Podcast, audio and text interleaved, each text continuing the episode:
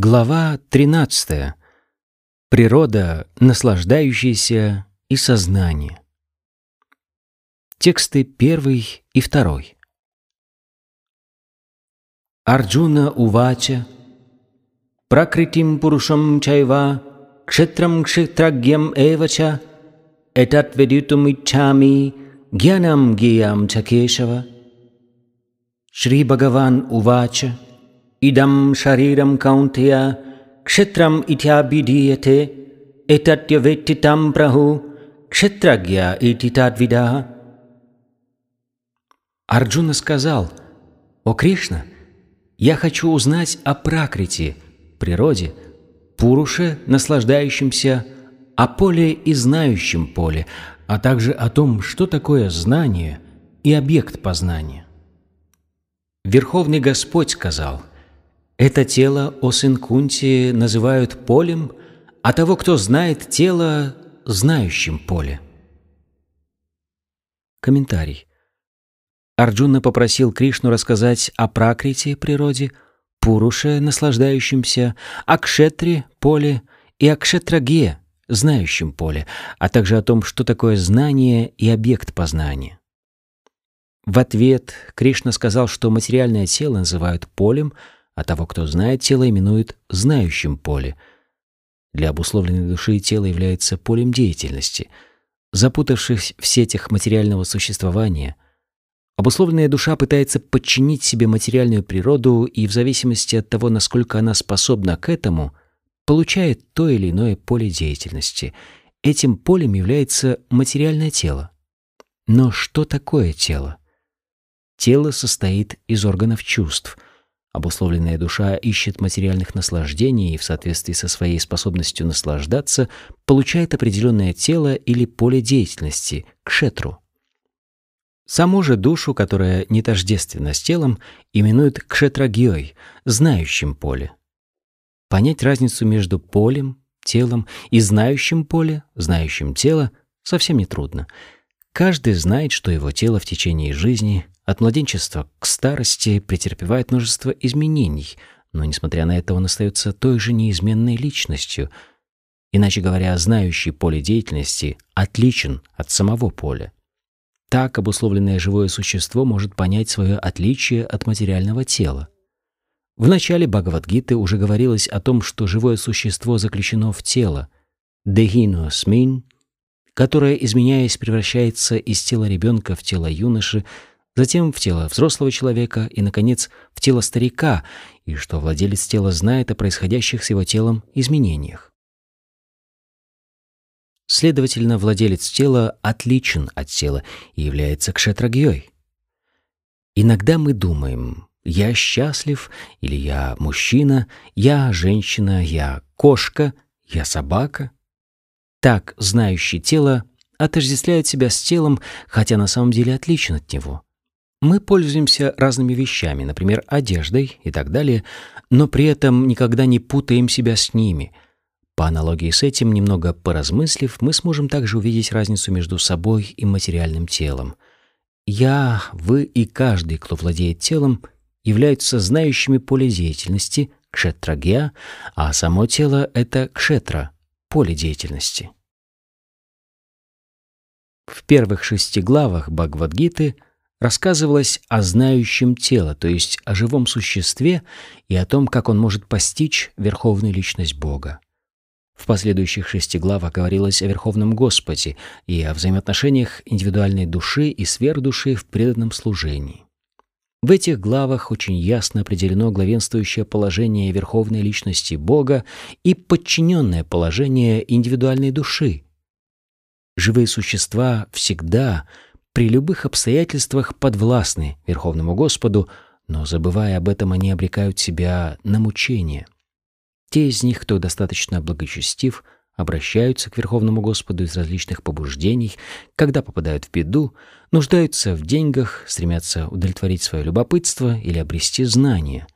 Обо всем этом уже шла речь в предыдущих главах. Из последующих глав, начиная с 13 мы узнаем о том, как живое существо попадает в царство материальной природы и как Верховный Господь дает ему возможность освободиться из материального плена с помощью таких методов, как кармические ритуалы, философские поиски истины и преданное служение. Хотя живое существо имеет принципиально иную, чем материальное тело, природу, между ними существует определенная связь, о чем также будет рассказано в последующих главах. Текст третий. Кшетрагьям чапи мам види, сарва кшетрешу бхарата, кшетра кшетрагьяйор гьянам, яттач гьянам матам мама. Знай же, о потомок Бхараты, что, находясь в каждом из тел, я также знаю их, и что понимание природы тела и знающего тела называется знанием. Таково мое мнение. Комментарий.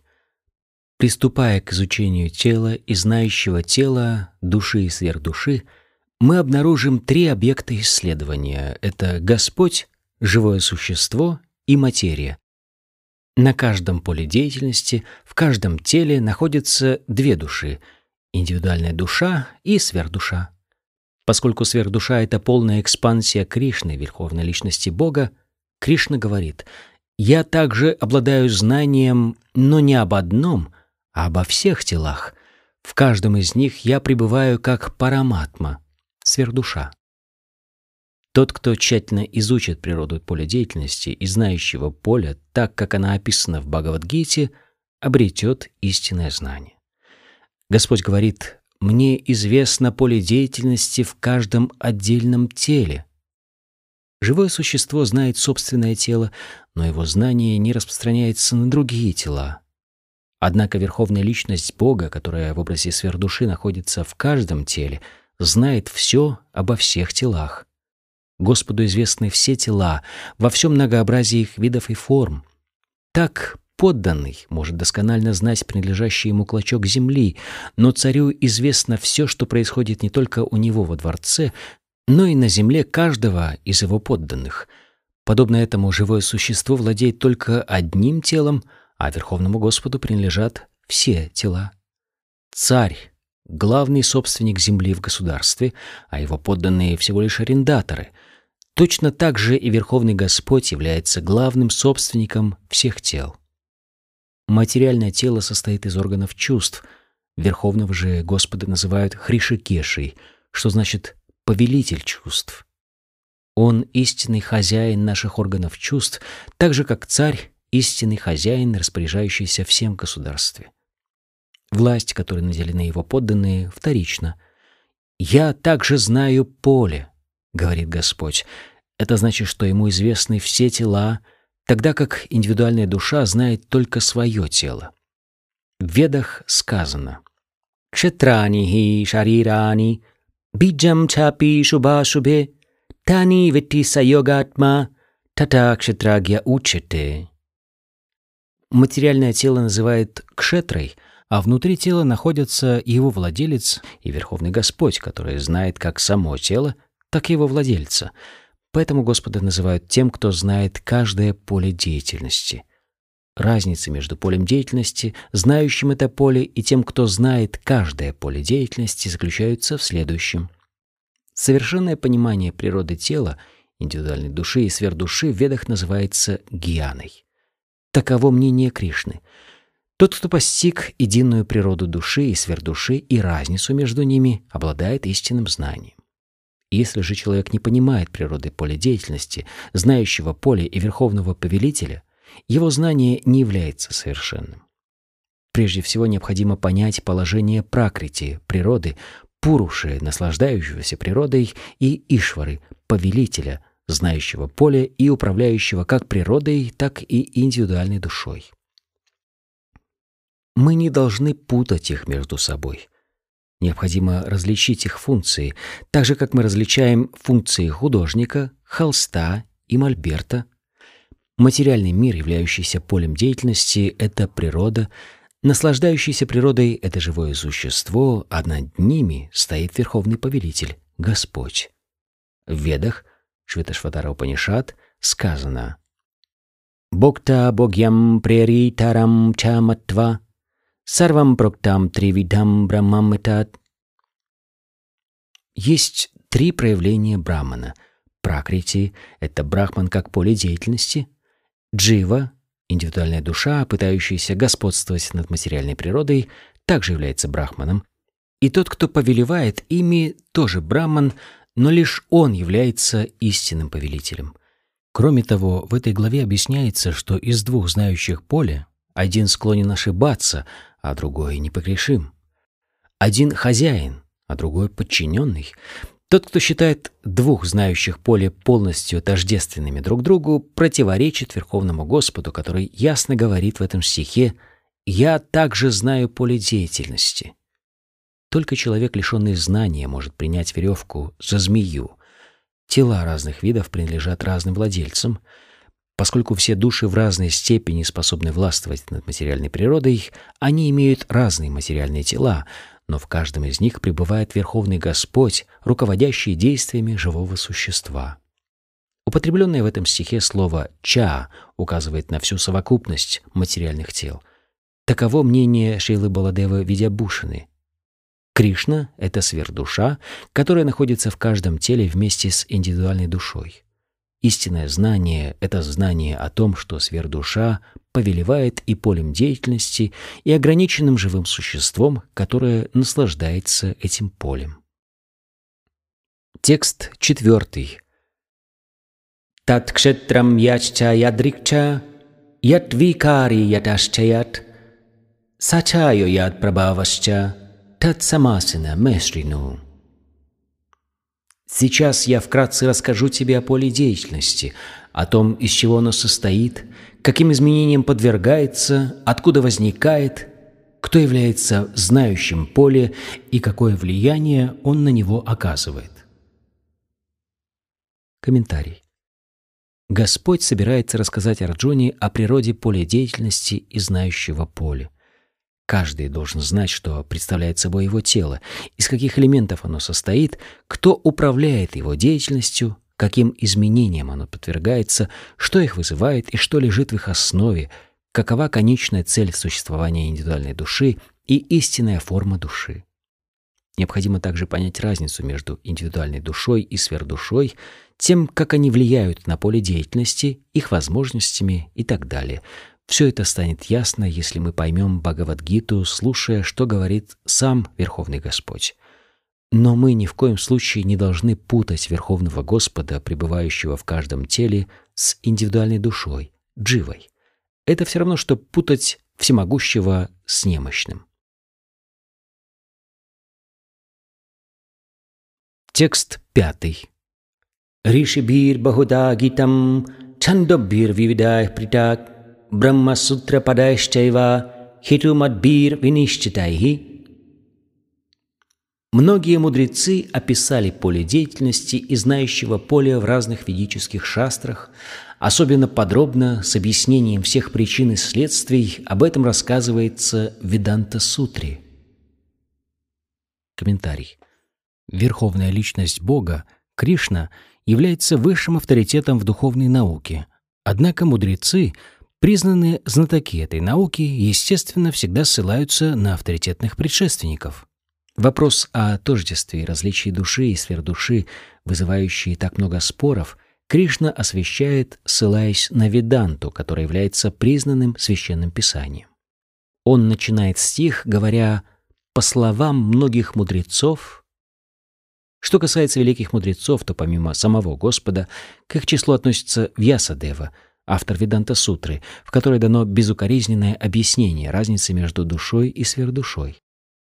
Отец Весадевы, Парашара, тоже является великим мудрецом. Он пишет в своих религиозных трудах «Ам твам ча татани» «Все мы, ты, я и другие живые существа, хотя и заключены в материальных телах, духовны по природе, Сейчас мы попали под влияние трех гун материальной природы в соответствии со своей кармой. Поэтому одни живые существа принадлежат к высшим, а другие — к низшим формам жизни. Причиной существования высших и низших форм жизни, проявленных в бесконечном многообразии живых существ, является невежество. Однако оскверняющее влияние трех гун природы не распространяется на сверхдушу, которая непогрешима и трансцендентна. Аналогичным образом в изначальных ведах и прежде всего в Катха-Упанишат также проводится разграничение между душой, сверхдушой и материальным телом. Об этом говорили многие великие мудрецы, среди которых самым авторитетным считается Парашара. Слово «чандобхи» относится к разным ведическим писаниям. Так о природе, живом существе и верховной личности Бога рассказывается в Тайтирие Упанишат, являющейся частью Яджурведы. Как уже было сказано, кшетра — это поле деятельности, а две категории кшетрагии — это индивидуальное живое существо и верховное живое существо. В Тайтирие Упанишат сказано «Брахма пучам пратишта» Энергия Верховного Господа проявляется сначала как Анна Майя, зависимость живого существа от пищи. Это сугубо материалистическая концепция Всевышнего. Далее следует Прана Майя. Осознав высшую абсолютную истину как пищу, живое существо затем постигает ее в признаках жизни, то есть в разных ее проявлениях. На уровне Гьяна Майи Живое существо не только осознает различные проявления жизни, но и начинает мыслить, чувствовать и желать. Затем оно постигает Браман, Вигьяна Маю, то есть перестает отождествлять себя с умом и признаками жизни в теле. Следующей, высшей ступенью самопознания является Ананда Майя, осознание живым существом, исполненное блаженства природы Брамана. И так существует пять ступеней постижения Брамана, называемых Брахма-путчам. Из них первые три — Анна-майя, Прана-майя и Гьяна-майя — относятся к полю деятельности живых существ. Верховный же Господь, которого называют Ананда-майей, трансцендентен ко всем полям деятельности.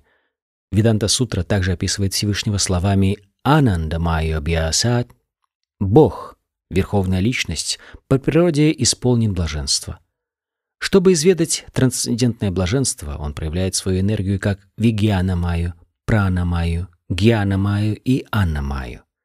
Считается, что живое существо наслаждается полем деятельности, но Ананда-майя отлично от живого существа. Это означает, что если живое существо захочет наслаждаться, соединив свои желания с желаниями Ананда-майи, то достигнет совершенства. Таково истинное положение Верховного Господа, которому известны все поля деятельности живого существа, знающего свое поле и подвластного Господу, и природы, представляющей собой поле деятельности. Все эти истины можно найти в Веданта-сутре, которую еще называют Брахма-сутрой. Здесь сказано, что Брахма-сутра представляет собой логически стройную систему афоризмов, связанных по принципу причины и следствия. Например, Навият Ашрутехе 2.3.2, Натма Ашрутехе 2.3.18 и Парату Тачтрутехе 2.3.40. В первом афоризме говорится о поле деятельности, во втором — о живом существе, а в третьем — о Верховном Господе, суммум бонум среди всего многообразия проявленных существ. Тексты шестой и седьмой. महाभूतान्यहङ्करो बुद्धिरव्यक्तम् एव च इन्द्रियाणि दशैकं च पञ्चचन्द्रियगोचरः इच्छद्वेषसुखं दुःखं सङ्गातश्चेतनाधृतिः एतत् क्षेत्रं समासेन савикарам ударитам.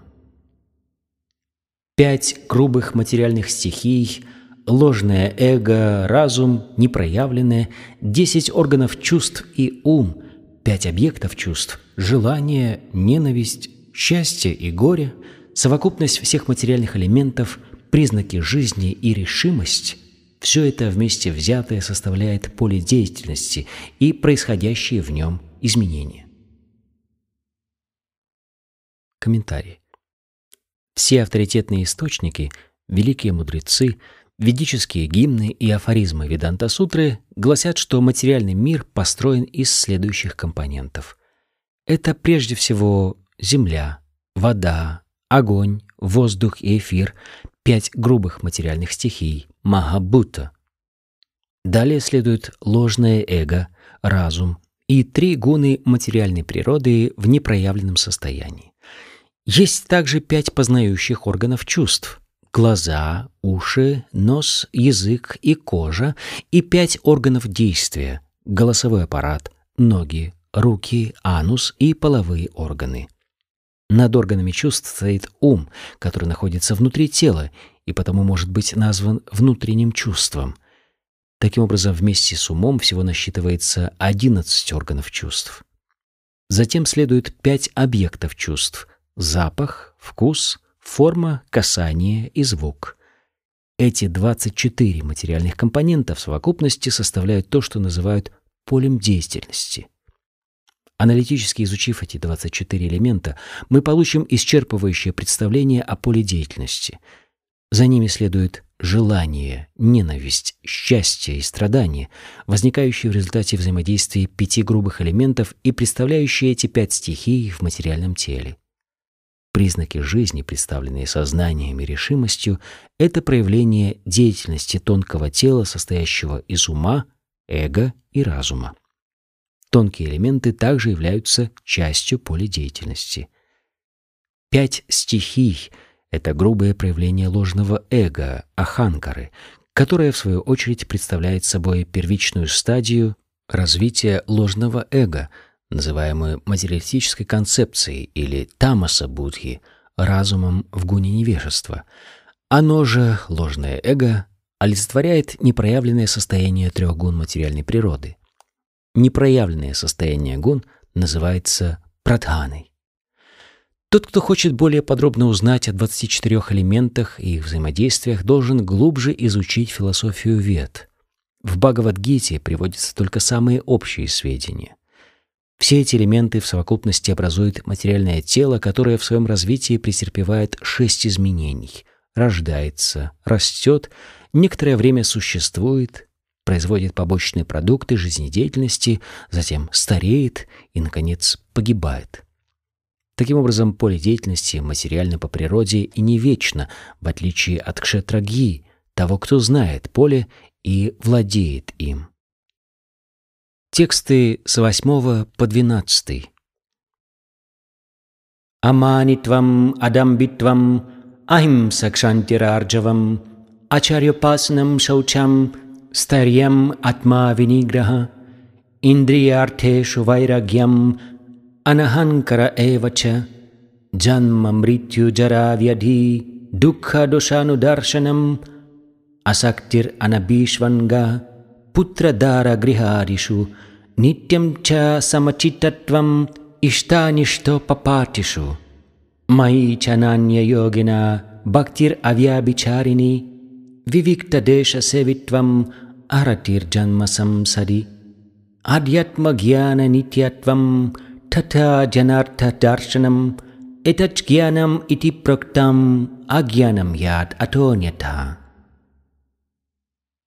Смирение, отсутствие тщеславия, отказ от насилия, терпение, простота, обращение к истинному духовному учителю, чистота, постоянство, самодисциплина — отказ от того, что приносит чувственное наслаждение, отсутствие ложного эго, понимание того, что рождение, смерть, старость и болезни – это зло, самоотречение, отсутствие привязанности к детям, жене, дому и так далее, невозмутимость в счастье и горе, непоколебимая безраздельная преданность мне, стремление жить в уединенном месте, отстраненность от мирских людей – признание важности самоосознания и склонность к философскому поиску абсолютной истины – это я объявляю знанием, а все прочее называю невежеством. Комментарий. Не слишком разумные иллюзии порой ошибочно считают описанный здесь процесс познания порождением поля деятельности. Однако здесь описан истинный путь познания. Перед тем, кто встал на этот путь, открывается возможность постичь абсолютную истину. Этот процесс познания не является результатом взаимодействия 24 материальных элементов, перечисленных выше. Напротив, с его помощью живое существо может вырваться из их плена. Обусловленная душа томится в клетке материального тела, построенной из 24 элементов, а знание, описанное в этих стихах, открывает ей путь к освобождению. Из всех составляющих процесса познания самый важный элемент назван в первой строке 11 стиха «Маи чананья йогина, бхактир авьябичарини». Конечной целью познания является чистое преданное служение Господу. Поэтому, если человек не захотел или не сумел достичь уровня трансцендентного служения Господу, все остальные 19 составляющих процесса познания практически обесцениваются – но у того, кто преданно служит Господу в полном сознании Кришны, все остальные 19 качеств развиваются сами собой. Как сказано в Шримад Бхагаватам, песня пятая. «Ясьясти бхактир бхагаватья кинчана, сарвайр гунайр татра самасате сура». У того, кто достиг уровня преданного служения, развиваются все самые лучшие качества, свидетельствующие о том, что он обладает знанием. При этом особенно важную роль играет принцип принятия духовного учителя, упомянутый в восьмом стихе. Обратиться к духовному учителю должен даже тот, кто уже преданно служит Господу. Трансцендентная жизнь начинается тогда, когда человек принимает руководство истинного духовного учителя. Шри Кришна, Верховная Личность Бога, говорит здесь со всей определенностью, что описанный им процесс познания — единственно верный путь — все прочие методы самоосознания являются бесполезной выдумкой досужего ума. Что касается перечисленных здесь составляющих духовного знания, то их можно проанализировать следующим образом. Смиренным называют того, кто не стремится к славе и почестям. Материальные представления о жизни заставляют нас искать почета и уважения, но для того, кто обрел совершенное знание и осознал, что он отличен от материального тела – Почет или бесчестие, относящиеся к телу, не имеют никакого значения. Человек не должен гоняться за призраком материального почета, не имея никакого представления о законах религии, но желая прослыть религиозными, некоторые люди присоединяются к какому-нибудь культу, последователи которого не соблюдают заповеди религии и затем объявляют себя духовными наставниками. Чтобы определить, насколько человек преуспел в духовной науке – необходимо руководствоваться определенным критерием. Таким критерием может служить наличие качеств, перечисленных в этих стихах. Обычно люди считают, что отказаться от насилия значит не покушаться на жизнь других и не носить им телесных повреждений, но в действительности отказаться от насилия значит не обрекать других на страдания. Большинство людей живет во тьме неведения, в плену материальных представлений о жизни и потому непрерывно испытывает материальные страдания. Поэтому тот, кто не помогает людям обрести духовные знания, совершает над ними насилие. Мы должны сделать все от нас зависящее, чтобы просветить людей, дав им истинное знание и помочь им освободиться из материального плена. Вот что такое ненасилие. Обладать терпением значит безропотно сносить любые оскорбления и бесчестие. Тому, кто стремится обрести духовное знание, придется немало претерпеть от людей, ибо такова природа материального мира. Даже прохлада, пятилетний мальчик, который стал заниматься духовной практикой, оказался в очень опасном положении, когда его собственный отец воспротивился тому, что он стал преданным. Отец даже неоднократно пытался убить ребенка, но прохлада терпеливо выдерживал все испытания. Человек, стремящийся обрести духовные знания, столкнется на своем пути со множеством препятствий, но он должен терпеливо сносить все, что выпадает на его долю, и с решимостью продолжать свой путь. Простота означает, что человек должен быть настолько открытым и прямолинейным, чтобы не бояться сказать правду даже своему врагу. Что касается обращения к духовному учителю, то это абсолютно необходимо, ибо только следуя указаниям истинного духовного учителя можно постичь духовную науку. К духовному учителю нужно обращаться со смирением и служить ему, не жалея сил, чтобы, довольный нашим служением, он благословил нас. Духовный учитель является представителем Кришны, поэтому тот, кто получил его благословение, может даже не выполняя все правила и предписания, сразу достичь духовного совершенства. В любом случае, ученику, который с полной самоотдачей служит духовному учителю, будет легче следовать правилам и предписаниям. Чистота – необходимое условие духовного прогресса. Различают внешнюю и внутреннюю чистоту. Чтобы быть чистым снаружи, нужно регулярно совершать омовение, а чтобы оставаться чистым внутри – Необходимо всегда думать о Кришне и повторять мантру «Харе Кришна, Харе Кришна, Кришна Кришна, Харе Харе, Харе Рама, Харе Рама, Рама Рама, Харе Харе». Это позволит человеку очистить ум от пыли, накопленной им кармы. Постоянством обладает тот, кто полон решимости достичь духовного совершенства. Без такой решимости невозможно добиться ощутимых результатов. Самодисциплина означает, что мы не должны делать того, что может помешать нашему духовному развитию. Постоянно помня об этом, нужно отвергать все, что препятствует духовному прогрессу. Это истинное самоотречение. Чувства сильные, ненасытные и всегда жаждут удовольствий, но мы не должны идти у них на поводу и предаваться излишествам. Потребности чувств следует удовлетворять лишь в той степени, по какой это необходимо для того, чтобы оставаться здоровым и продолжать исполнять свои духовные обязанности. Самым важным и самым необузданным из всех органов чувств является язык. Тому, кто обуздал язык, нетрудно держать в повиновении и остальные органы чувств. Язык выполняет две функции — ощущает вкус и издает звуки. Поэтому язык следует приучить к тому, чтобы он ел только остатки пищи, предложенной Господу, и повторял мантру Хари Кришна. Что касается глаз, то они должны созерцать только прекрасный облик Кришны. Это поможет нам научиться подчинять себе глаза. Подобно этому уши должны слушать рассказы о Кришне, а нос — вдыхать аромат предложенных Кришне цветов — в этом суть метода бхакти-йоги, и, как следует из данных стихов, вся Бхагавадгита учит только науке преданного служения. Преданное служение — главная и единственная тема Бхагавадгиты. Недалекие комментаторы пытаются отвлечь ум читателя, обсуждая другие темы, но в самой Бхагавадгите не рассматриваются никакие другие предметы, кроме науки преданного служения. Ложное эго — это отождествление себя с телом.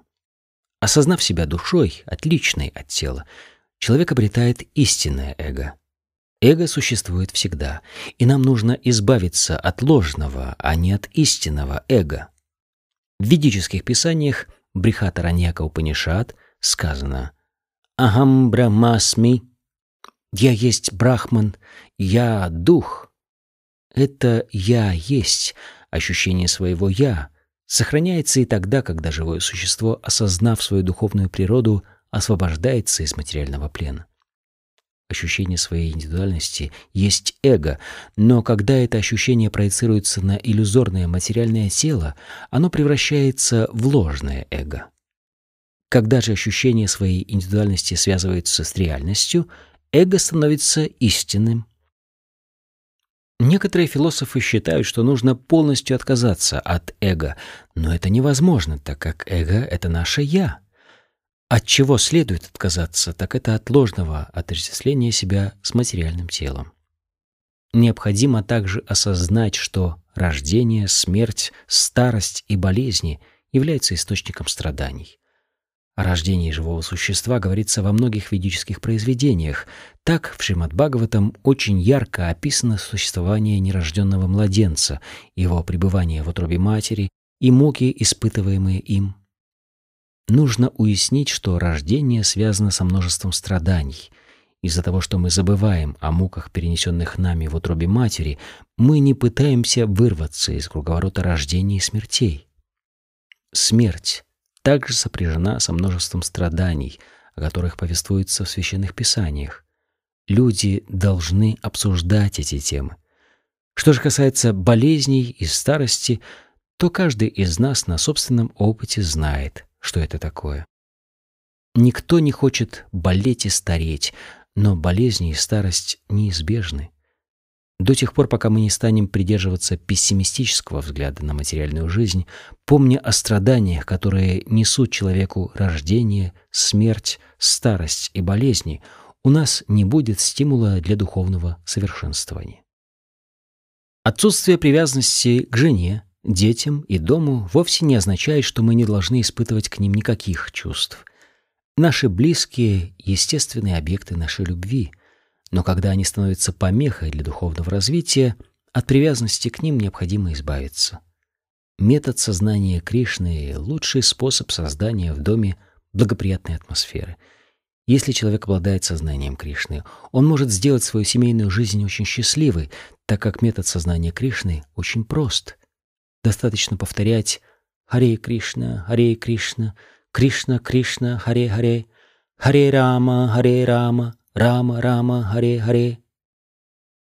Питаться остатками пищи, предложенной Кришне, читать и обсуждать такие книги, как Бхагавадгита и Шримад Бхагаватам, и поклоняться божеству.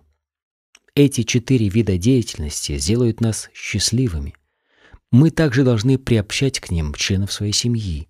Утром и вечером все домашние, собравшись вместе, могут петь «Харе Кришна, Харе Кришна, Кришна, Кришна, Харе Харе, Харе Рама, Харе Рама, Рама, Рама, Харе Харе».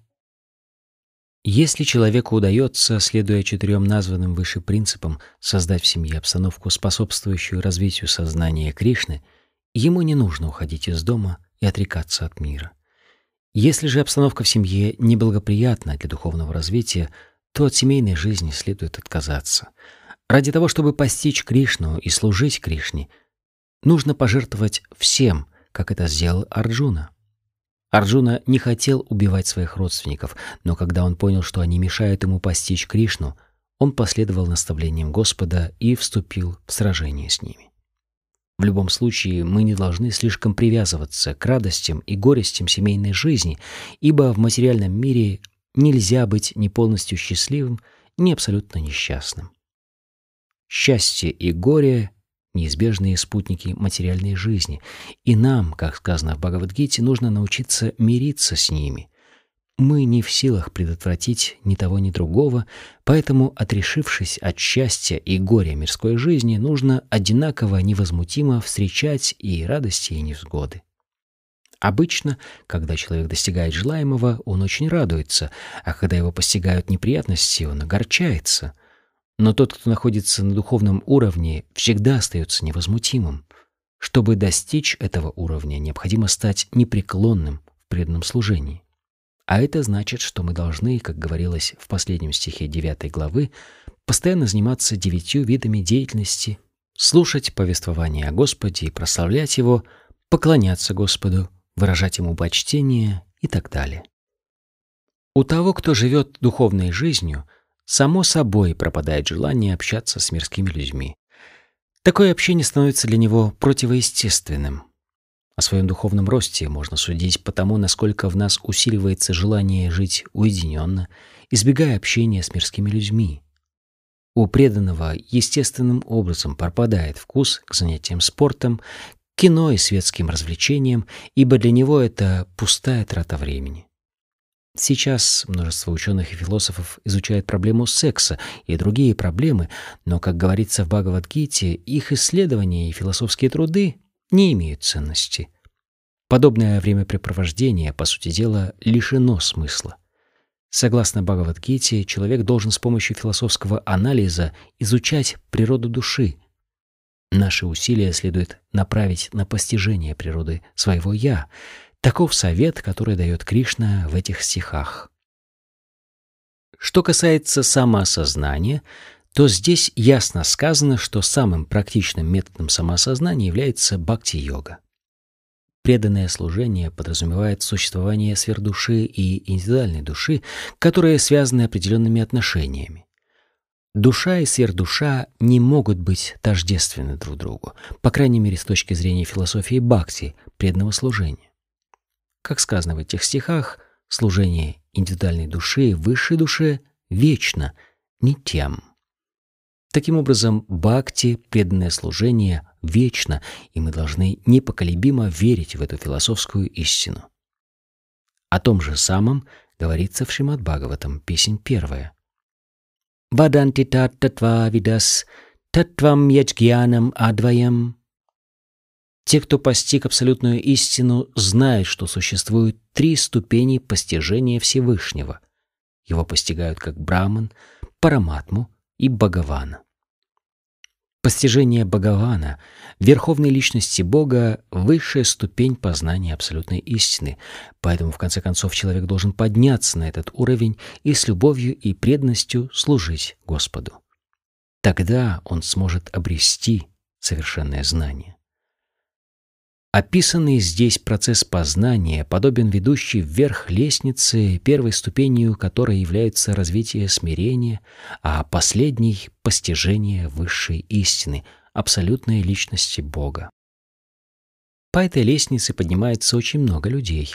Одни из них достигли второго этажа, другие — третьего или четвертого, но до тех пор, пока человек не достигнет вершины и не познает Кришну, он будет оставаться на низших ступенях познания.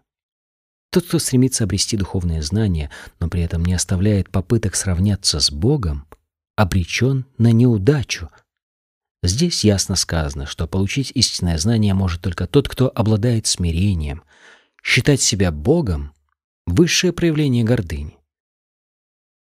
Связанное суровыми законами материальной природы, живое существо со всех сторон получает удары, но, несмотря на это, в невежестве своем продолжает мнить себя Богом. Поэтому процесс познания начинается со смирения, аманитва. Нужно стать смиренным и понять, что мы подвластны Верховному Господу — Восстав против Господа, мы стали рабами материальной природы. Каждый должен знать эту истину и твердо верить в нее. Текст 13.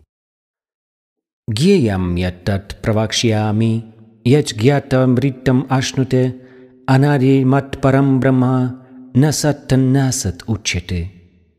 А сейчас я расскажу тебе об объекте познания — постигнув которые ты ощутишь вкус вечности. Брахман, дух, не имеющий начала и подвластный мне, не подчиняется закону причины следствий, которые действуют в материальном мире. Комментарий. Господь рассказал Арджуне о поле деятельности и знающем поле. Он также описал метод, позволяющий постичь того, кто знает поле деятельности. Теперь он собирается рассказать Арджуне об объекте познания, сначала о душе, а затем о сверхдуше. Человек, познавший природу кшетраги, души и сверхдуши, наслаждается нектаром бессмертия. Как было сказано во второй главе, живое существо является вечным. О том же самом говорится и в этом стихе. Никто не может назвать ни день, когда Джива появилась на свет, ни время, когда Дживатма отделилась от Верховного Господа. Поэтому говорится, что у души нет начала. Подтверждение этому содержится в Ведах. Наджаете мриете вави пашчит Катха Упанишат. Знающее тело никогда не рождается и не умирает, и он исполнен знания. В Ведах, Шеташватара Упанишат, также сказано, что Верховный Господь в образе сверхдуши знает все тела и является повелителем трех гун материальной природы — Прадхана Кшетрагья Патир Гунешаха. В смрите сказано «Даса Бхутто Харер Эва Нанья Свайва Кадачана». Живые существа вечно служат Верховному Господу. О том же самом говорил в своих наставлениях Господь Чайтанья. Поэтому под Брахманом, описанным в данном стихе, подразумевается индивидуальная душа — когда слово «брахман» употребляется по отношению к живому существу, имеется в виду Вигьяна Брахма, а не Ананда Брахма. Ананда Брахма — это верховный Брахман, личность Бога. Текст 14. Сарвата пани падам тат, сарватокши широмукхам, сарвата шрутималлоке, сарвам авритятиштати. Повсюду его руки и ноги, его глаза, головы, лица и уши. Так Господь в образе сверхдуши пронизывает собой все сущее. Комментарий. Сверхдуша, верховная личность Бога, подобна солнцу, от которого исходит бесчисленное количество лучей. В образе сверхдуши Господь всепроникающий, и в нем находятся все индивидуальные живые существа, начиная с самого первого великого учителя Брамы и кончая крошечным муравьем. У бесчисленного множества живых существ бесконечное количество голов, ног, рук, глаз — все они пребывают в сфер душе и покоятся на ней. Вот почему сверхдушу называют всепроникающей. Но индивидуальное живое существо не может сказать, что его руки, ноги и глаза находятся повсюду. Это невозможно. Если же кто-то думает, будто он не сознает, что его руки и ноги находятся всюду, из-за своего невежества, но, обретя истинное знание, поймет это, то такой человек противоречит сам себе. На самом деле это означает, что индивидуальная душа не является верховным живым существом, ибо она может попасть под власть материальной природы. Всевышний отличен от индивидуальной души. Верховный Господь может простелить свою руку бесконечно далеко, а индивидуальная душа — нет. В Бхагавадгите Господь говорит, что если человек предложит ему цветок, плод или немного воды, он примет его подношение. Как Господь, находящийся очень далеко от нас, может принимать наши подношения? Господь всемогущ. Находясь в своей обители, на огромном расстоянии от земли, Он протягивает оттуда руку и принимает то, что мы подносим Ему. Таково Его могущество. В Брахмасамхите сказано «Голока эва нивасать акилатма бута» Всегда наслаждаясь играми на своей трансцендентной планете, Господь вместе с тем является вездесущим. Индивидуальная душа не может назвать себя вездесущей. Следовательно, в этом стихе речь идет о сверхдуше, личности Бога, а не об индивидуальной душе. Текст 15. Сарвендрия гунабасам, сарвендрия виварджитам, асактам сарва бриштайва ниргунам гуна бхуктирча. Сверхдуша является первоисточником всех чувств, хотя сама не обладает ими. Обеспечивая каждое живое существо всем необходимым, Господь, тем не менее, ни к чему не привязан. Трансцендентный материальным гунам, Он вместе с тем является их повелителем. Комментарий. Хотя Верховный Господь является источником всех чувств живых существ, сам он не обладает подобными материальными чувствами. На самом деле живые существа наделены духовными чувствами, но в материальном мире эти чувства покрывают материальные элементы, и потому их деятельность тоже становится материальной. Однако чувства Верховного Господа не имеют материального покрова — его чувства трансцендентны, и потому их называют ниргуна. Слово «гуна» относится к качествам материальной природы, но чувства Господа не имеют материальной оболочки. Необходимо понять, что его органы чувств отличаются от наших. Хотя причиной возникновения наших органов чувств является Господь, сам Он обладает трансцендентными чувствами, нескверненными материей.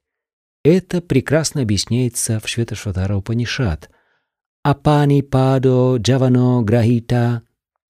У Бога, Верховной Личности, нет материальных рук, но у Него есть Его руки, которыми Он принимает все наши подношения.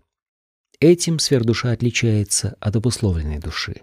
У Господа нет материальных глаз, но это не означает, что у Него вообще нет глаз, иначе как бы Он мог видеть?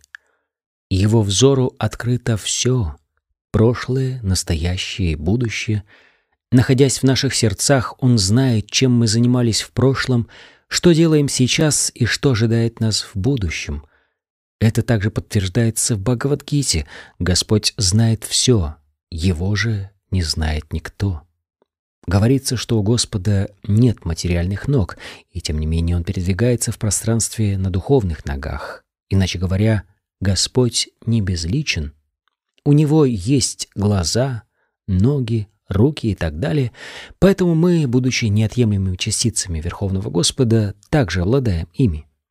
Но его глаза, руки, ноги и другие органы чувств не сквернены материальной природой. В Бхагавадгите тоже говорится, что когда Господь приходит в материальный мир, Он приходит с помощью своей внутренней энергии, являя людям свою истинную форму. Материальная энергия не скверняет Господа, ибо Он ее повелитель. Из вет мы узнаем, что тело Господа всецело духовно. Он имеет вечное тело, называемое Саччитананда Виграха. Господь обладает всеми совершенствами. Он владелец всех богатств и всех энергий. Он самый умный, и его познание всеобъемлюще. Таковы некоторые качества Верховной Личности Бога.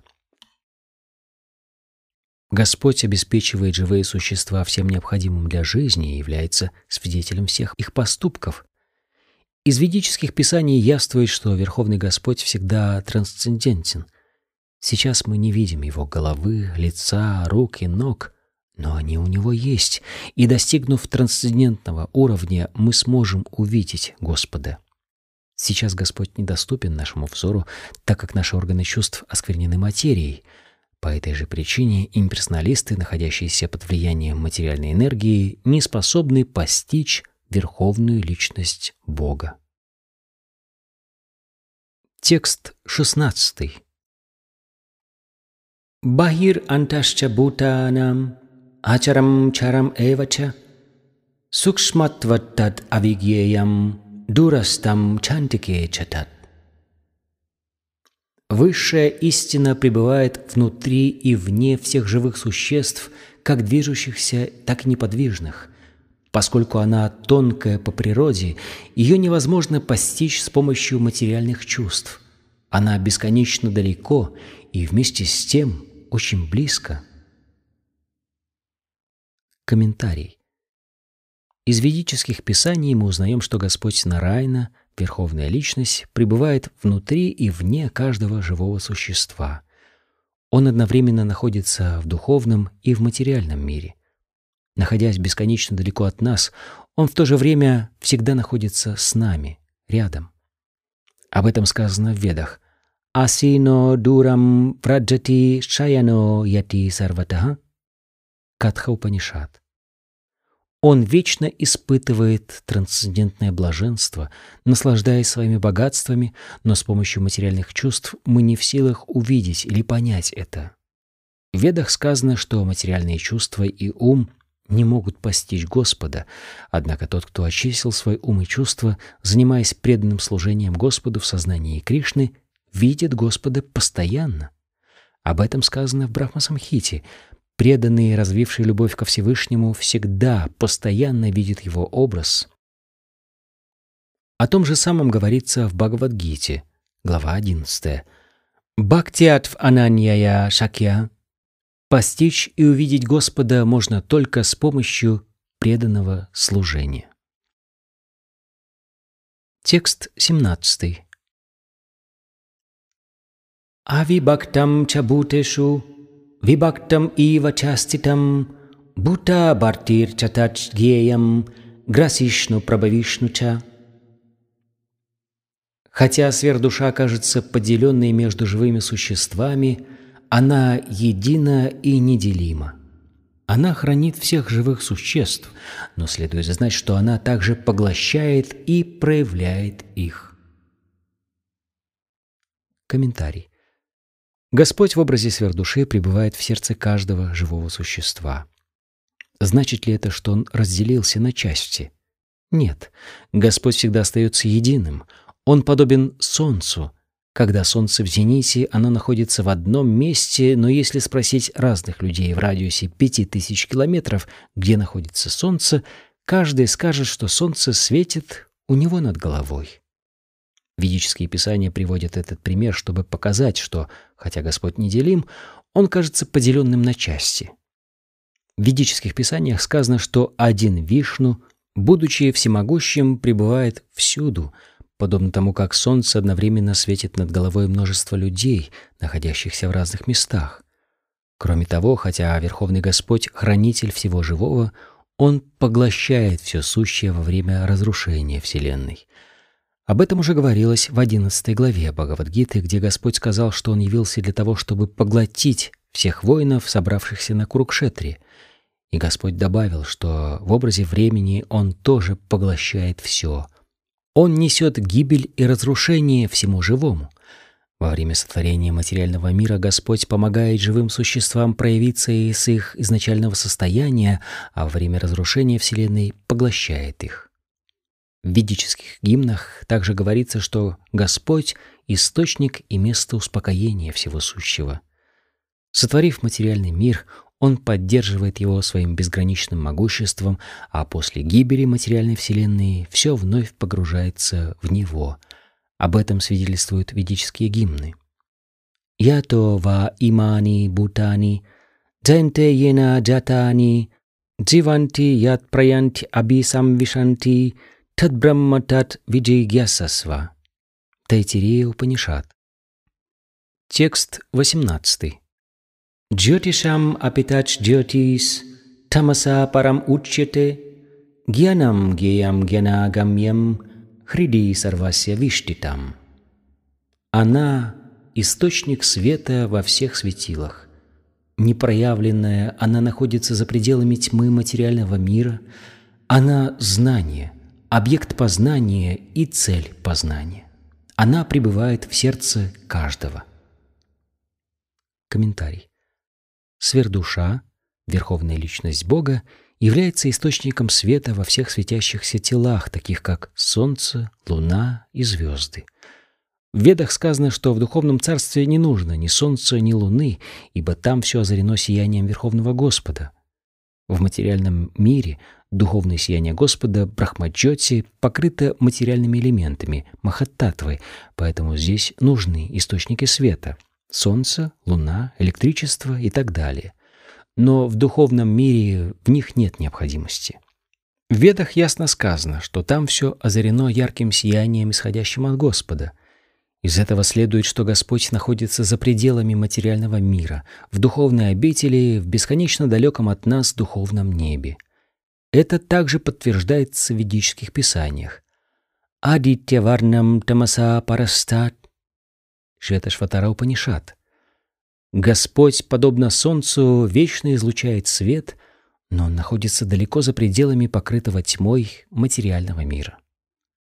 Знание, которым обладает Господь, трансцендентно — в Ведах сказано, что Брахман представляет собой средоточие трансцендентного знания, и тот, кто очень хочет попасть в духовный мир, получает знание от Верховного Господа, находящегося в сердце каждого.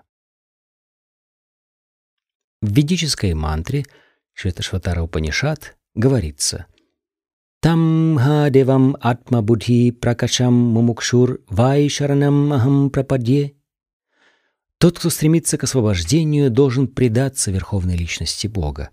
О высшей цели познания в ведических писаниях тоже сказано «Там эва видатвати мритюмати». Только познав его, можно вырваться из круговорота рождений и смертей. Шветашватара Упанишат. Господь пребывает в сердце каждого как верховный повелитель. Его руки и ноги находятся всюду — чего нельзя сказать об индивидуальной душе. Поэтому необходимо признать существование двух знающих поле деятельности — индивидуальной души и сверхдуши. Руки и ноги живого существа находятся в одном месте, тогда как руки и ноги Кришны есть всюду. В Шветашватара Упанишат сказано «Сарвасya прабум ишанам сарвасya шаранам брихат» Верховный Господь Сверхдуша — это Прабу, владыка всех живых существ, и потому он их последнее прибежище. И так не подлежит сомнению, что сверхдуша и индивидуальная душа всегда отличны друг от друга. Текст 19. Ити кшетрам тата гьянам геям чоктам самасата мадбакта этот вигьяя Мадбавайо попадете. Итак, я вкратце рассказал тебе о поле деятельности, теле, о знании и объекте познания. Только мои преданные могут до конца понять это и так обрести мою природу. Комментарий.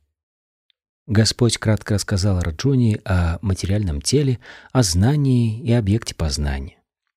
Описанное им знание включает в себя три аспекта – познающего, объект познания и процесс познания.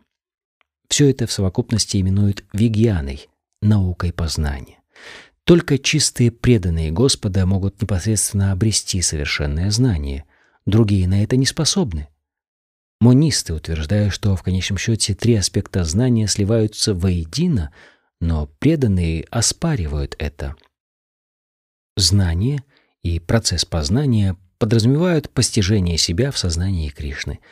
Сейчас мы руководствуемся в своей деятельности материальным сознанием, но когда мы сосредоточим его на деяниях Кришны и осознаем, что Кришна — это все, мы обретем истинное знание.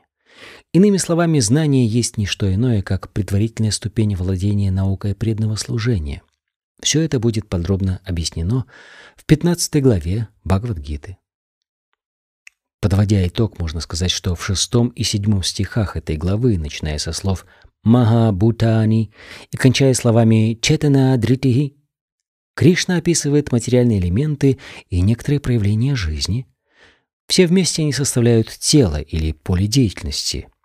В стихах с 8 по 12 со слова «аманитвам» и до «татва гьянатта даршанам» описан процесс познания, дающий возможность постичь двух знающих полей деятельности – душу и сверхдушу. Затем в стихах с 13 по 18, начиная со слов «анади матпарам» и кончая словами «хриди сарвасия виштитам», описаны душа и Верховный Господь или сверхдуша. Таким образом, Кришна дал описание поля деятельности, то есть материального тела, процесса познания, а также души и сверхдуши. Здесь особо подчеркивается, что правильно понять все это могут только чистые преданные Господа. Такие преданные извлекают максимальную пользу из Бхагавадгиты и достигают высшей цели, обретают природу Верховного Господа, Кришны. Иначе говоря, только преданные и никто другой способны проникнуть в сокровенный смысл Бхагавадгиты и добиться желаемого результата. Текст 20. Пракритим пурушам чайва видянади убавапи викарамшча гунамшчайва види пракрити самбаван. Знай же, что материальная природа и живые существа не имеют начала. Причиной всех происходящих здесь изменений и источником материальных гун является материальная природа. Комментарий. Усвоив знания, изложенные в этой главе, мы поймем природу тела, поле деятельности и знающих тело, индивидуальной души и сверхдуши. Тело — это поле деятельности, состоящее из материальных элементов. Заключенная в теле и наслаждающаяся его деятельностью индивидуальная душа — это пуруша, живое существо, один из знающих поле деятельности. Другим знающим поле деятельности является сверхдуша — Разумеется, нужно понимать, что и сверхдуша, и индивидуальное живое существо — это, по сути дела, разные проявления Верховной Личности Бога. Живое существо является одной из энергий Господа, а сверхдуша — его личностной экспансией. И материальная природа, и живое существо вечны. Это значит, что они существовали до сотворения материального мира.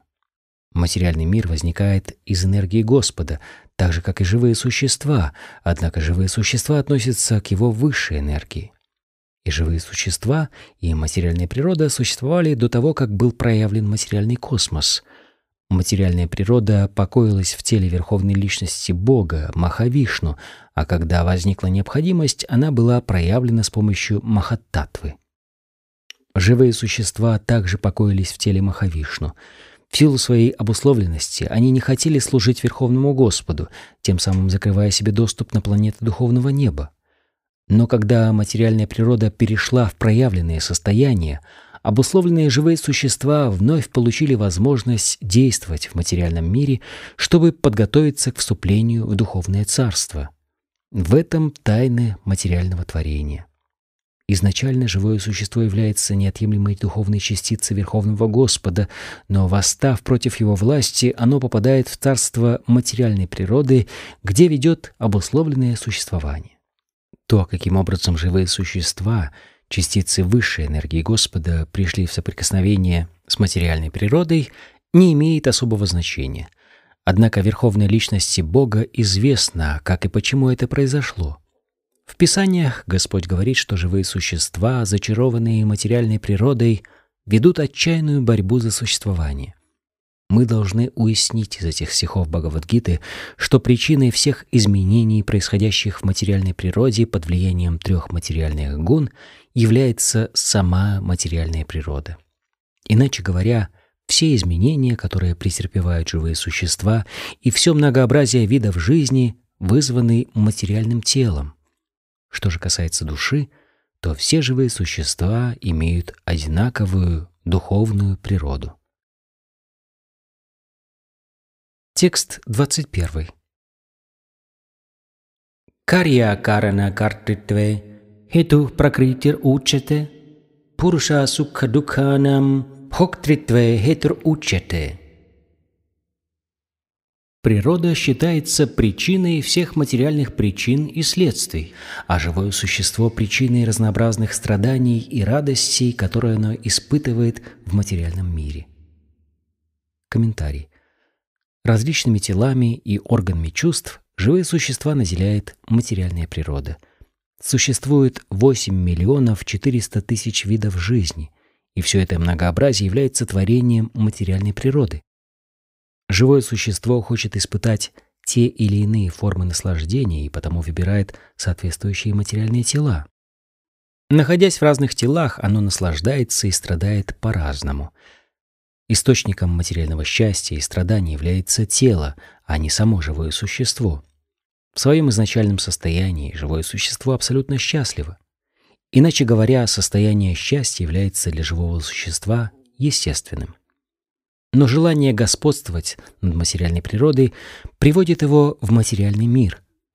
Это желание не может быть осуществлено в духовном мире. Духовный мир чист – тогда как в материальном мире каждый изо всех сил старается получить как можно больше плотских удовольствий. В качестве пояснения можно сказать, что тело порождено желанием испытывать чувственные наслаждения, а органы чувств — это инструменты для удовлетворения желаний живого существа. И то, и другое, и тело, и инструменты чувства мы получаем от материальной природы. И, как яствует из следующего стиха, мы оказываемся в хороших или плохих условиях в зависимости от того, что мы делали и желали в прошлом. В соответствии с желаниями и кармой живых существ, материальная природа наделяет их теми или иными материальными телами. Живое существо само повинно в том, что получило определенное тело и, находясь в нем, испытывает уготованные ему наслаждения и муки.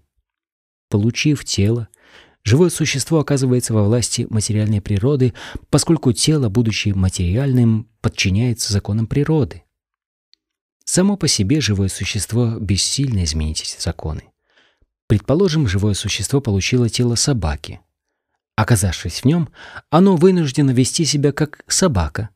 Оно не может действовать иначе, или, если живое существо попадает в тело свиньи, ему приходится питаться испражнениями и делать все, что делают свиньи.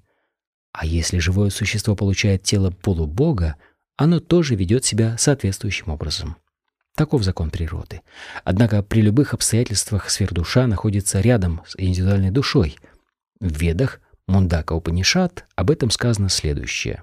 «Два супарна саюджа сакьяха Верховный Господь так добр к живому существу, что в образе сверхдуши, параматмы, всегда и всюду сопровождает индивидуальную душу. Текст 22. Пуруша пракритистохи бункте пракрити джангунан каранам гуна сангосya сат асатьони джанмасу. Так живое существо, оказавшееся в материальном мире, следует дорогами жизни и наслаждается тремя гунами природы. Оно соприкасается с материей и в результате встречается с добром и злом в разных формах жизни. Комментарий. Этот важный стих помогает понять, каким образом живые существа переселяются из одного тела в другое. Во второй главе Бхагавадгиты говорилось, что живое существо меняет тела как одежду. Причиной тому его привязанность к материальному существованию.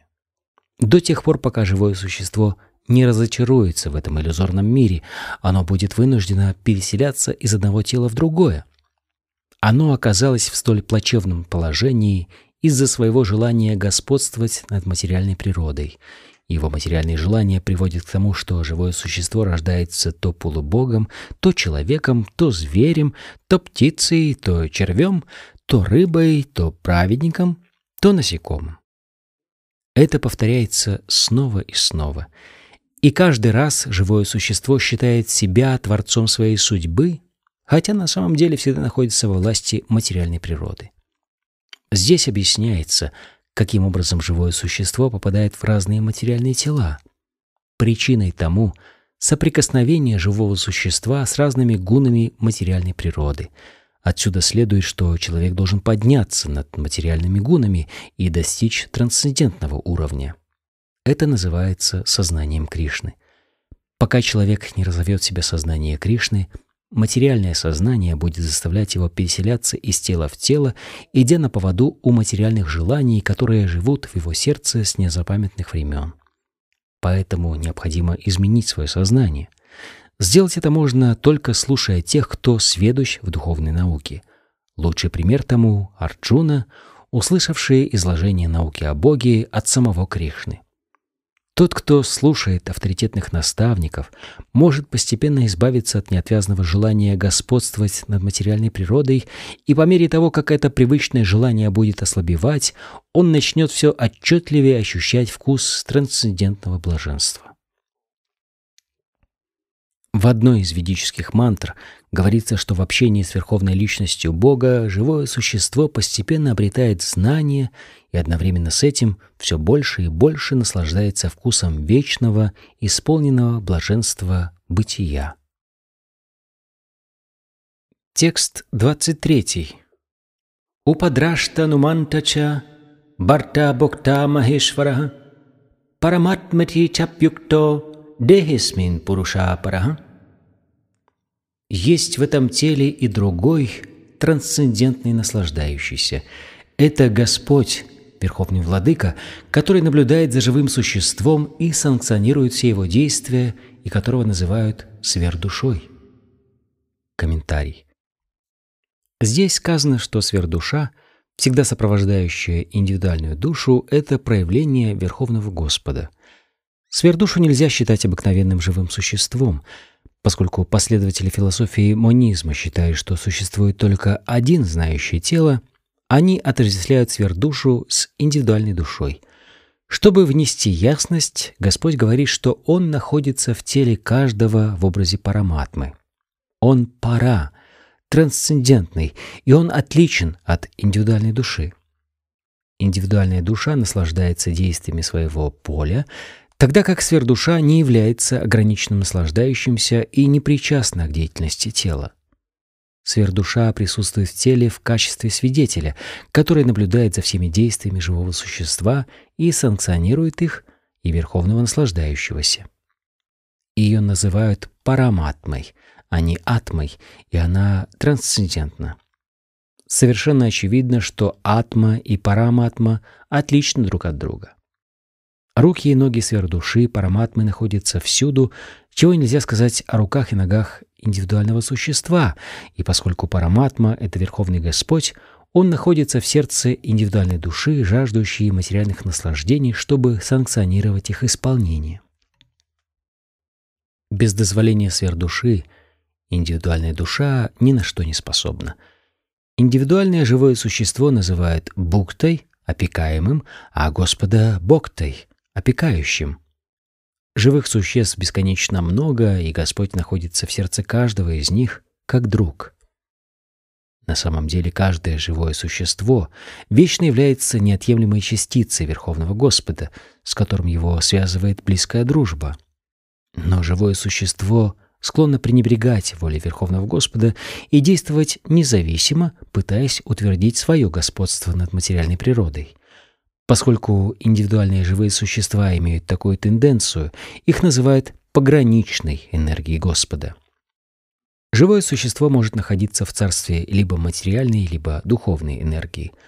Пока оно обусловлено материальной энергией, Верховный Господь, как его друг, сверхдуша, находится рядом с ним, чтобы помочь ему вернуться в царство духовной энергии. Господь всегда стремится вернуть живое существо в духовный мир, но живое существо, наделенное некоторой долей независимости, упрямо отворачивается от духовного света. Именно это злоупотребление своей независимостью является причиной отчаянной борьбы, которую живое существо ведет в материальном мире. Поэтому Господь всегда старается дать ему наставления, действуя изнутри и вовне. Извне он дает указания, составившие Бхагавадгиту, а изнутри старается убедить живое существо в том, что деятельность в материальном мире не принесет ему настоящего счастья. «Откажись от всего этого», — говорит Господь, — «и поверь в Меня. Тогда ты станешь счастливым». Поэтому разумные люди, которые обрели веру в Параматму, Верховную Личность Бога, вступают на путь, ведущий к вечной жизни в знании и блаженстве. Текст 24. «Я эвам ветти пурушам пракритим чагунай саха сарваттавартаманопи насабуё биджиете». Тот, кто усвоил это знание о живом существе, о материальной природе и о взаимодействиях ее гун, непременно обретет освобождение. Он больше не родится в материальном мире, какое бы положение он сейчас не занимал. Комментарий. Человек, познавший материальную природу, сверхдушу индивидуальную душу и их взаимоотношения освобождается из материального плена. Он входит в духовный мир, откуда ему уже не придется возвращаться в царство материальной природы. Таковы плоды знания. Цель процесса познания — уяснить, что живое существо оказалось в материальном мире по ошибке. Поэтому человек должен приложить все усилия, чтобы в общении с авторитетными наставниками, святыми людьми и гуру понять свое положение и развить в себе духовное сознание или сознание Кришны, изучая Бхагавадгиту в том виде, в каком ее поведал Верховный Господь. Тогда он больше никогда не попадет в материальный мир, он вернется в духовное царство, где жизнь вечна, исполнена знания и блаженства. Текст 25. Дьянет натмани пашьянти Кичит атманам атмана, ане санкена йогина, карма йогина чапаре. Одни постигают сверхдушу в сердце, занимаясь медитацией, другие с помощью философских рассуждений, а третьи – действуя без привязанности к плодам своего труда. Комментарий. Господь говорит Арджуне, что все обусловленные души можно разделить на две категории в зависимости от их подхода к самосознанию. Атеисты, агностики и скептики не имеют ясного представления о природе духа, но есть и другие люди, верящие в духовную практику. К ним относятся погруженные в медитацию преданные, философы и те, кто отрекся от плодов своего труда – Убежденные последователи философии манизма также относятся к категории атеистов и агностиков. Преданные верховной личности Бога лучше всех понимают природу духа, поскольку знают, что кроме материального мира существует духовный мир и Бог, верховная личность, который в виде одной из своих экспансий, параматмы, вездесущей ипостаси Бога, пребывает в сердце каждого живого существа. Разумеется, некоторые люди пытаются постичь высшую абсолютную истину с помощью философских рассуждений. Их также относят к числу верующих. Последователи философии Санхи, анализируя материальный мир, раскладывают его на 24 элемента, а индивидуальная душа по их классификации является 25-м элементом. Когда же они осознают, что индивидуальная душа трансцендентна к материальным элементам, они также начинают понимать, что над ней стоит Бог, Верховная Личность, считающаяся двадцать шестым элементом. Так постепенно они тоже достигают уровня преданного служения в сознании Кришны. Те, кто отказывается от плодов своего труда, также стоят на верном пути и со временем тоже получают возможность достичь уровня преданного служения в сознании Кришны. Итак, здесь говорится о людях с чистым сознанием, которые пытаются обнаружить сверхдушу в процессе медитации. Достигая этой цели, они поднимаются на трансцендентный уровень. Другие же пытаются постичь высшую душу с помощью философских рассуждений, а некоторые люди занимаются хатха-йогой и надеются своими ребяческими забавами удовлетворить верховную личность Бога. Текст 26. Аньет эвам аджананта, упасате, тепи чати тарантьева, мритюм шрути параинаха.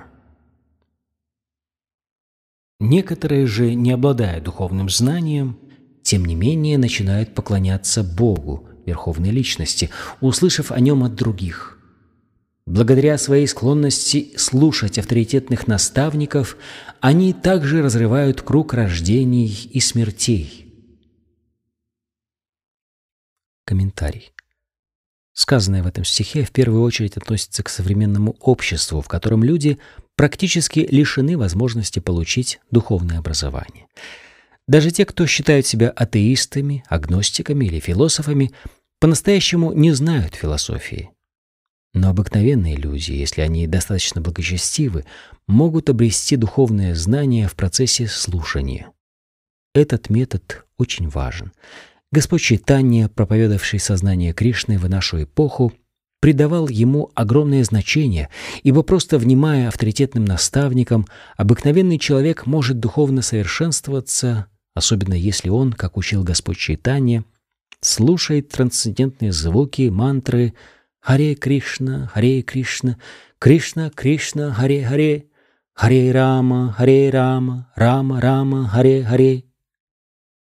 Поэтому говорится, что каждый человек должен слушать тех, кто осознал свою духовную природу, и с течением времени ему откроется все. Тогда он обязательно начнет поклоняться Верховному Господу. Господь Читания говорил, что в наш век человеку, стремящемуся осознать себя, не нужно менять свое положение, однако он должен отказаться от попыток постичь абсолютную истину — с помощью философских рассуждений и научиться служить тем, кто уже постиг Верховного Господа. Если человеку посчастливится найти прибежище у чистого преданного и услышать от него о науке самоосознания, то, идя по стопам своего учителя, он сам со временем станет чистым преданным Господа. В этом стихе Кришна настоятельно рекомендует слушать авторитетных наставников, и это очень важно. Хотя обыкновенные люди зачастую не обладают способностями, которыми наделены те, кто мнит себя философами, с верой внимая авторитетному наставнику, даже такие люди могут освободиться из материального плена и вернуться домой, к Богу.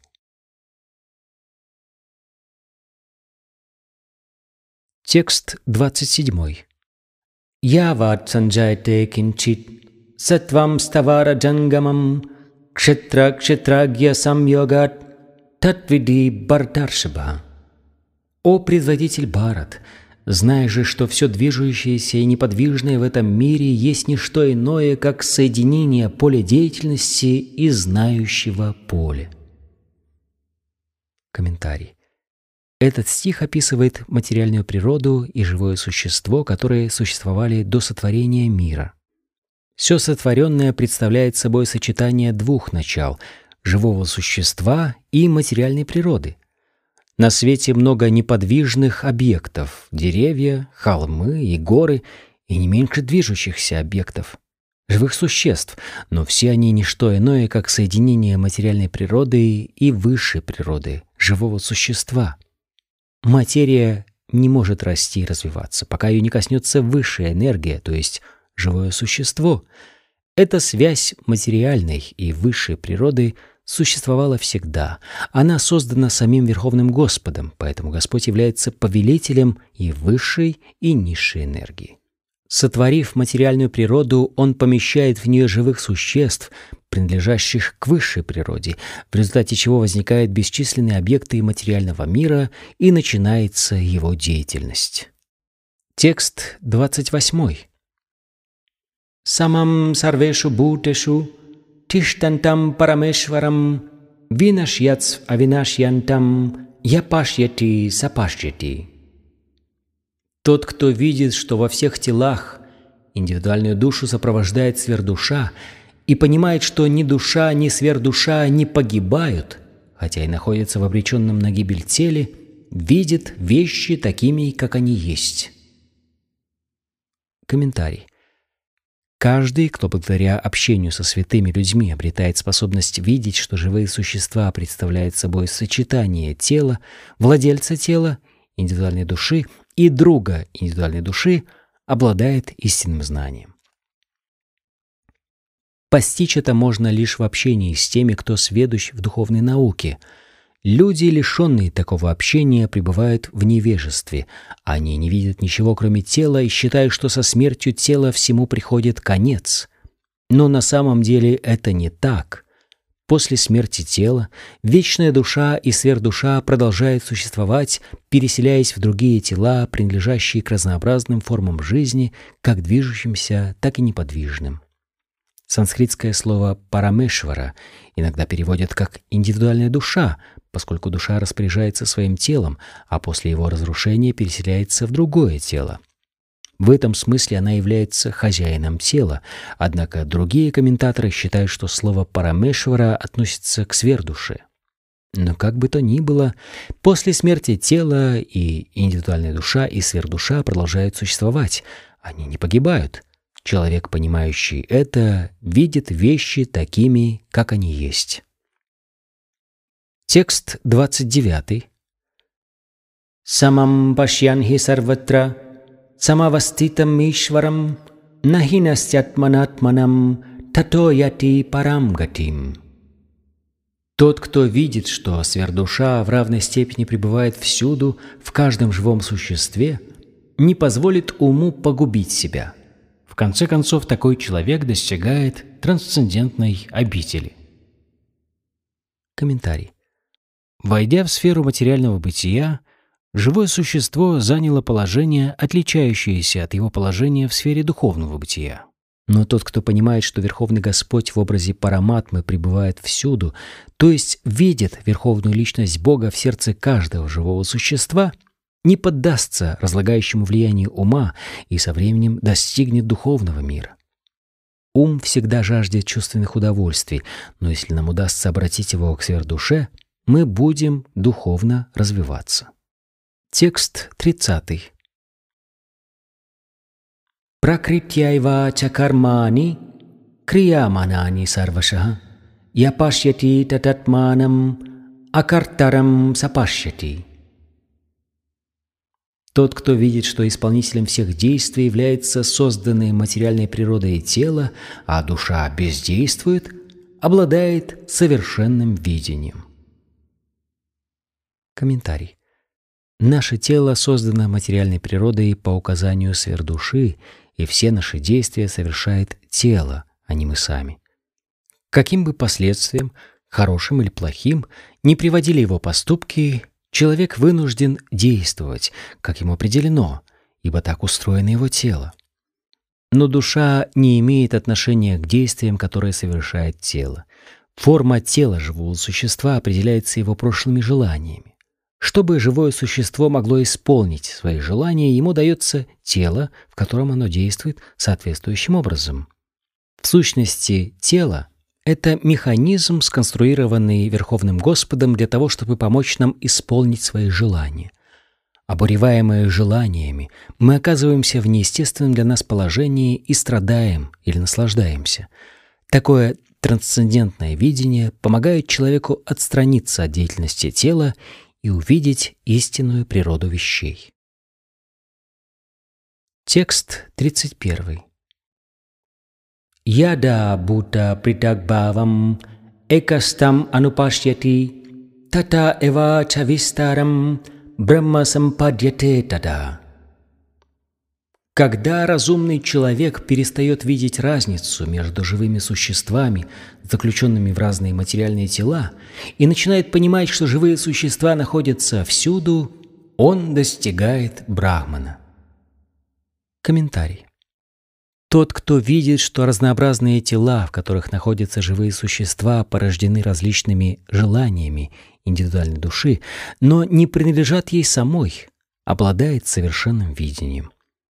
Материальные представления о жизни заставляют нас считать одно живое существо полубогом, другое — человеком, третье — собакой, кошкой и так далее.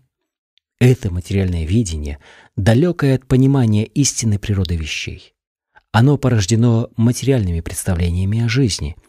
Все души качественно одинаковы, и это проявляется, когда материальное тело умирает. Душа облачается в разные материальные тела только из-за того, что соприкасается с материальной природой. Тот, кто видит это, обладает духовным видением.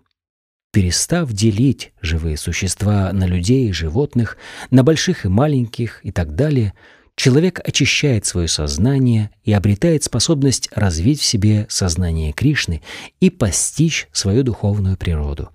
О том, как такой человек смотрит на мир – говорится в следующем стихе. Текст 32. Анадитван ниргунатват параматмаям авьяя шарирасто пикаунтия накароти налипьяте. Прозревающие вечность видят, что бессмертная душа трансцендентна, вечна и не подвластна гунам материальной природы. О Арджуна, даже помещенная в материальное тело, душа не совершает действий и не запутывается в их последствиях. Комментарий.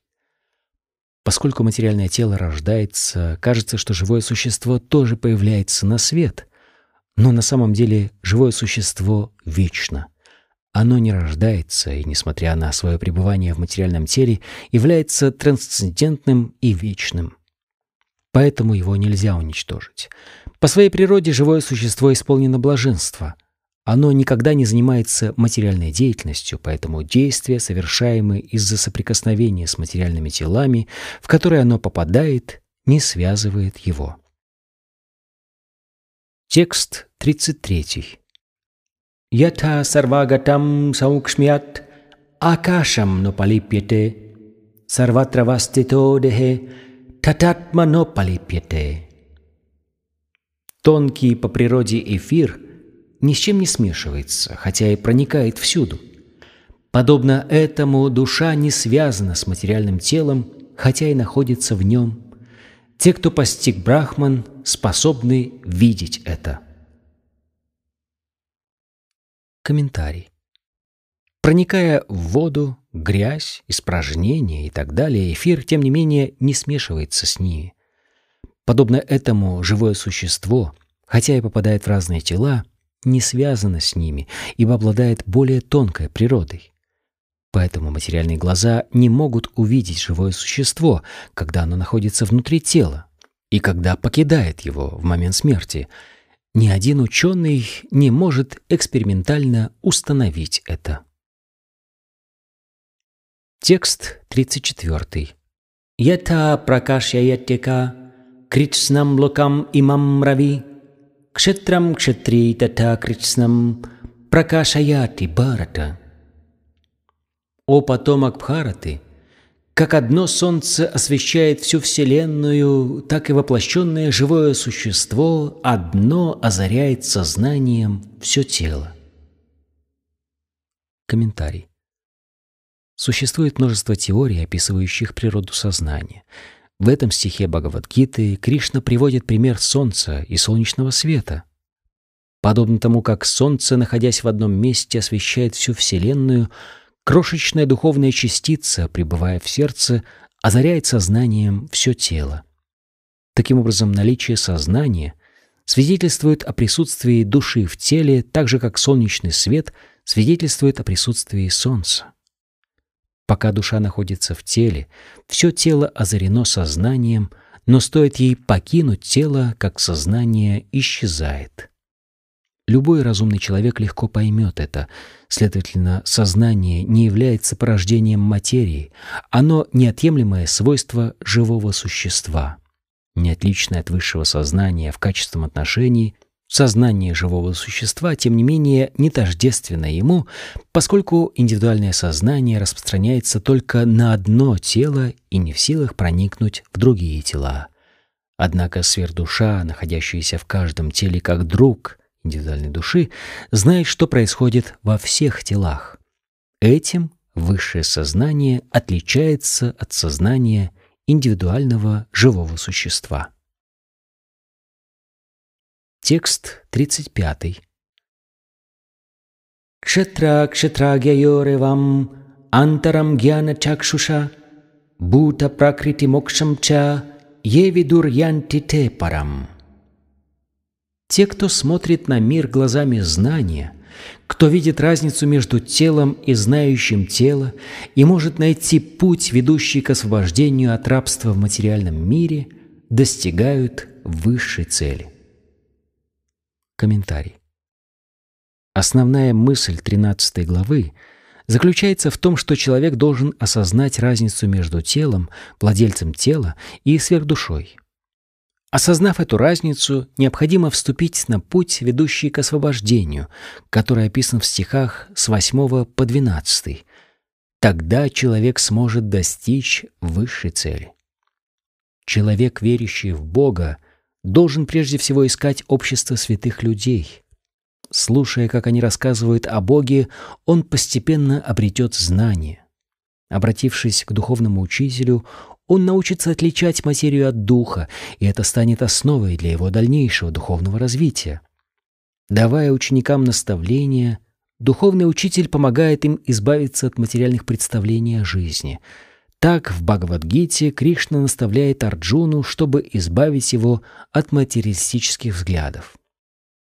Нетрудно понять, что тело состоит из материи.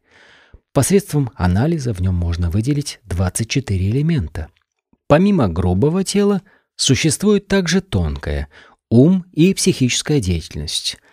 Признаки жизни появляются в результате взаимодействия грубого и тонкого тел, но над всем этим стоит индивидуальная душа, а над ней – сверхдуша.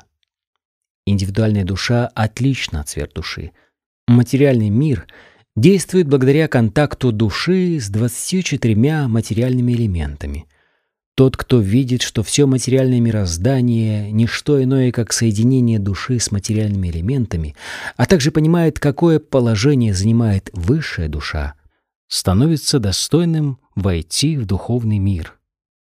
Эта информация требует глубокого осмысления, и чтобы убедиться в ее истинности, каждый должен как следует понять содержание этой главы, обратившись за помощью к духовному учителю.